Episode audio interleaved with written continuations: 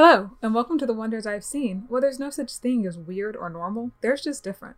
I'm your host Tanagra, and today we're going to be discussing a documentary, something a little bit different for this Christmas edition of the Wonders I've Seen, Netflix's Dance Dreams Hot Chocolate Nutcracker. So grab your liquid nourishment, sit back, and enjoy the wonders. I have never desired your good opinion. People fear what they do not understand. I have a headache, a badge, and a gun. Power is yours. Behave. I was just trying to start a conversation. And share the wonders I've seen. My liquid nourishment for the day is hot chocolate, as is fitting. All right, so let's get into it. This documentary is predominantly around the passion of one woman, the great Debbie Allen. If you aren't familiar with Debbie Allen, she's a living legend. She's a director, actress, choreographer, producer, and dancer. Whether you know her from Fame, I am not going to sing the theme song of that show. Whether you know her from Fame, The Cosby Show, A Different World, as Janet Jackson's choreographer, or from Grey's Anatomy, which I think introduced her to an entire new generation, uh, she is a force to be recognized and respected. Basically, if you grew up in the eighties and nineties, and I guess now also in the twenty teens, Um, if you have any awareness of the arts or pop culture, especially if you're Black, you know who Debbie Allen is. So, the Debbie Allen Dance Academy, or DADA, was founded in two thousand one after Debbie Allen's daughter faced racial discrimination at her dancing institute. She was studying at the Kirov Academy.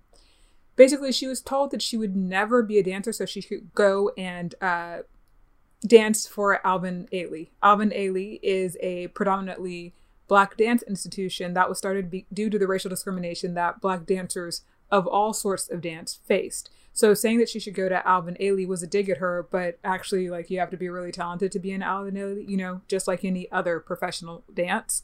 Um, but in response, Debbie Allen pulled her daughter out of the Kirov Academy and started her own academy. Like, baller move right there. So...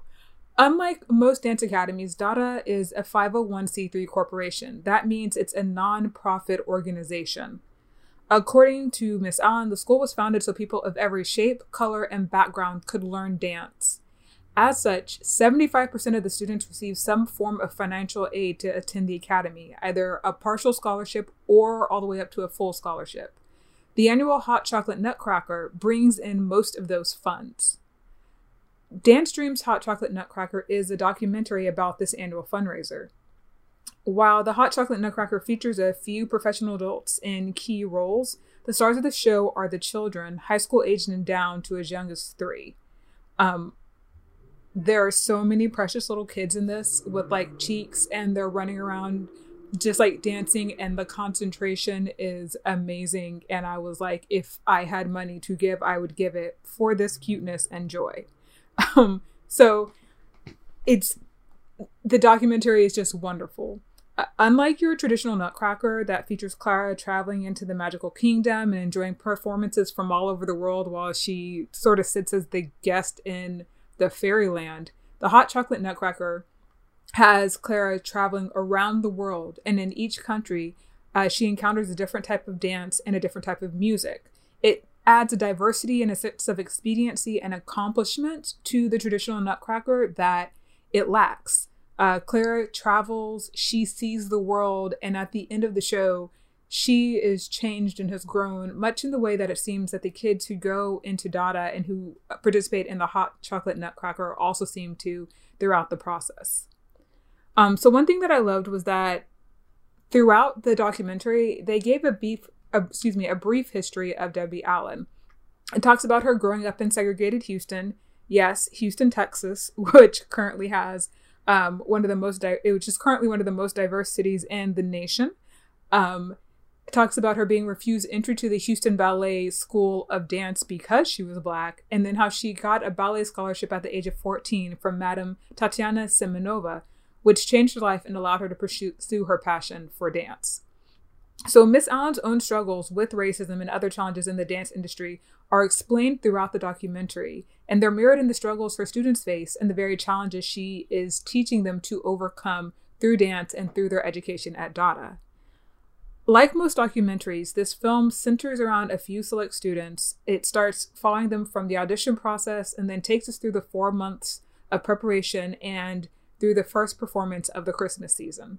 There's also a bit of an epilogue where it shows you where they are now. This started filming approximately two years ago, so you get an idea of where their lives were headed then and what they're doing currently. Um, the documentary shows you that dance is a wonderful thing. It's fueled by passion and hard work. And Miss Allen talks about the pain that goes into wanting to be good at, at dance, whether it's through injuries or just through the physical labor of practice. But all of that doesn't mean anything if you don't have the money to pursue it. And this is where DADA excels at being different from other places. Um, I'm going to talk briefly about two of the students that they focus on, April Watson and Joanne Carrasco. So April Watson is one of the fairy queens of the Hot Chocolate Nutcracker. Uh, each of the roles is double cast by Miss Allen, allowing the students to take on more than one role, but also allows more than one student to experience that spotlight, which can be really empowering. So April is also the ballerina in this episode's thumbnail. She didn't start dancing until she was eight, which is considered like on the edge of too late in dance. If you took ballet like I did when I was younger, by the time you're eight, they've already started talking about like toe shoes, which is the like ah moment of a ballerina's life, because it um, means that you're start going to start doing more difficult dances, potentially start doing partner roles, which means lifts. It means you're getting to a new level in your dance. But April was just starting to dance. So when Miss Allen discovered her, she moved from North Carolina to Los Angeles to join DADA, and she was dancing, going to school, and also working at a cashier at Pollo, as a cashier at Pollo Loco when we meet her in this documentary. And now this is where DADA differs from other places, like I said before, from other academies. Not only did April receive a full scholarship to DADA, but they also helped her with her housing when she moved across the country. And this is something that they do on a regular basis, whether it's living with teachers, whether it's getting help from family of teachers. Um, they support their students in every way possible. In all honesty, it's a, a creative child's dream. Another student that they also talk about is Joanna Carrasco. Joanna started at DADA when she was eight, and she qualified for a summer program in New York. I think they're talking about a year or either during the time that they're filming this documentary. But unfortunately, she had to turn it down because while the summer program gave a scholarship to the dance school and to the dance intensive, it didn't cover anything else. So she needed about seven, eight thousand more dollars for living expenses because New York is expensive A F. Like, there's no way around that. And so she didn't go. And it was a really heartbreaking moment and a very positive documentary to see. I mean, at my age, she's um, this young lady, um, to see her have that realization that she has to find a new dream. And she says that she had to stop and figure out what else she was going to do with her life because she realized that dance was out of her reach.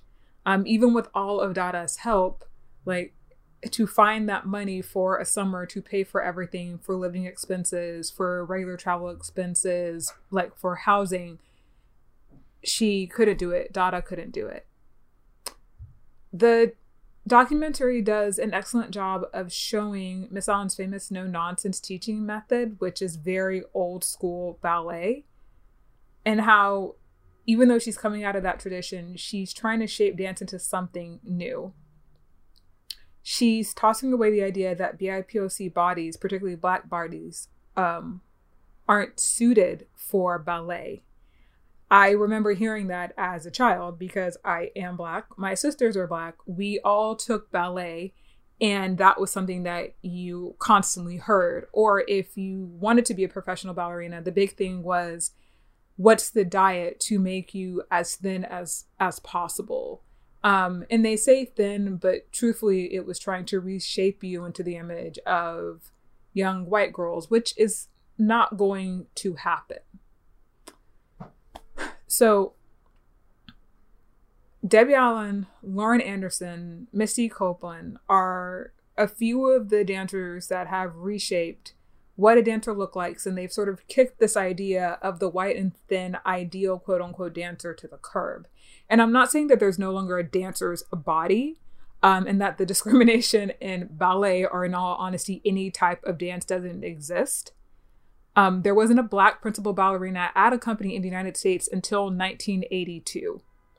Uh, that's just, and it was just two years ago that Precious Adams, excuse the horns, but I am in New York.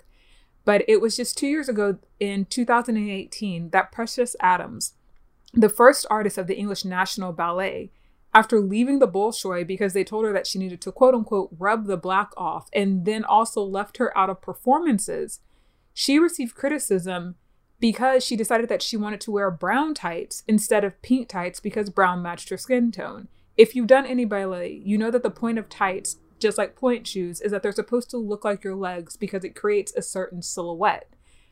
But she was criticized for this. Um, DADA is actively working to redefine what dance is, so B S like this doesn't happen uh, on a regular basis. There's a scene with Miss Allen, and she's speaking to the entire cast during a rehearsal. She's annoyed that they aren't working hard enough and that they're uh, not as tight as they should be. Um, the practices for the Hot Chocolate Nutcracker are only on the weekend.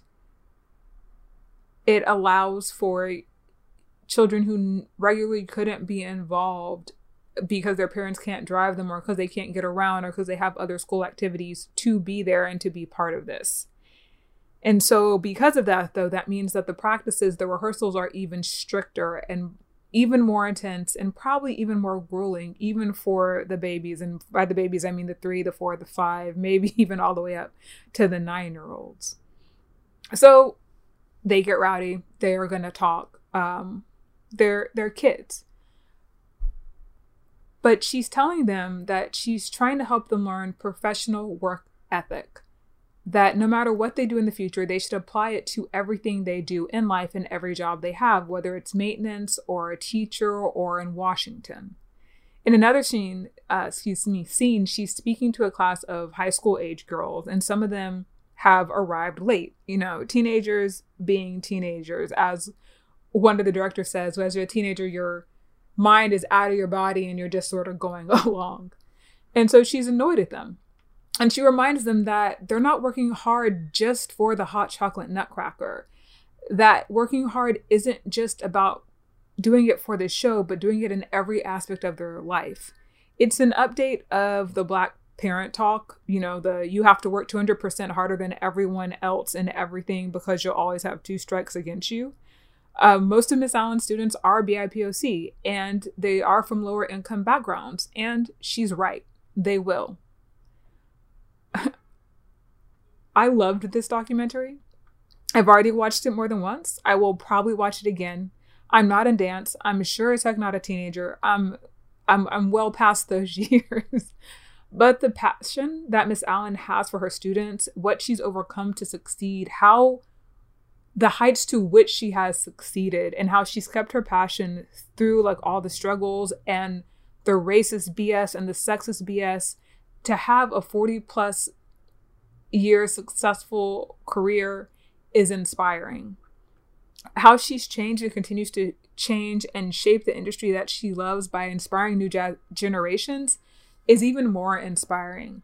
When I watched this and when I saw what the what DADA does, but then also what the Hot Chocolate Nutcracker does for children and for young creatives, especially in a field like dance that very much does not welcome Black bodies, that very much does not welcome B I P O C bodies, that thinks, um, especially in ballet, that the ideal is how thin and wispy can you be.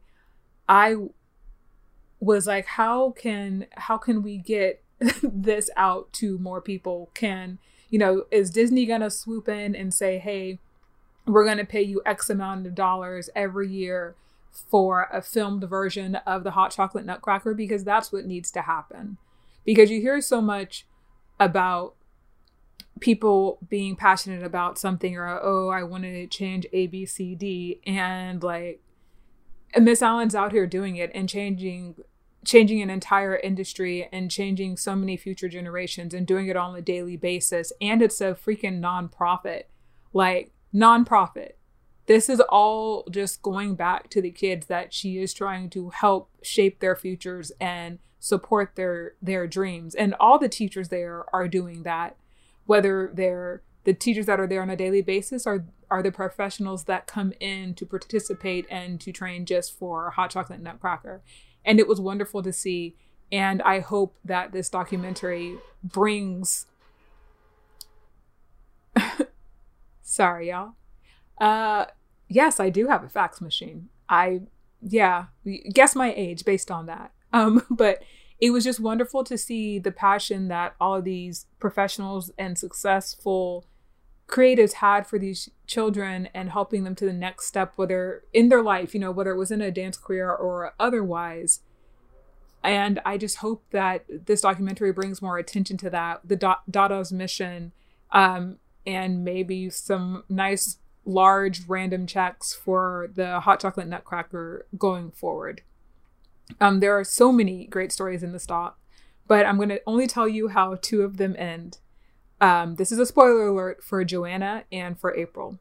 So Joanna, who couldn't take the New York scholarship, discovered that she actually loved teaching dance as well. So she's currently a choreographer and teaches dance in Philly while studying early childhood education. And April, one of our fairy queens and uh, Pollo Loco cashier, received a full scholarship to train at the Joffrey Ballet and then joined the Complexions Contemporary Ballet in New York City. I don't know where either one of these young ladies is right now. I hope they're doing well. I say that as we're in the middle of a pandemic, and to be a creative right now is difficult no matter where you are. But this documentary will just remind you about that hard work and that passion. And it's a crappy time right now, especially depending on which country you're in.